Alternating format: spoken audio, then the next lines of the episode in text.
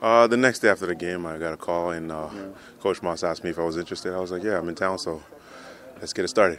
I talked to a lot of the guys on the team, and just to see them grow from week one to week five, and every obstacle that you could ever ask for was happening in every single game. You know, being down, being hurt, losing one player every single game the way the team just fought back in each, each and every single game, just like Coach Moss says like, at the end of the game, uh, it was amazing. Definitely motivated, like uh, hungrier than I was last year. Last year I came into camp and I was hurt. This year I'm healthy, I'm ready to go. So really hungry and ready to go and uh, ready to play. You know, I know the playbook. Uh, there's a little bit of wrinkle here and there.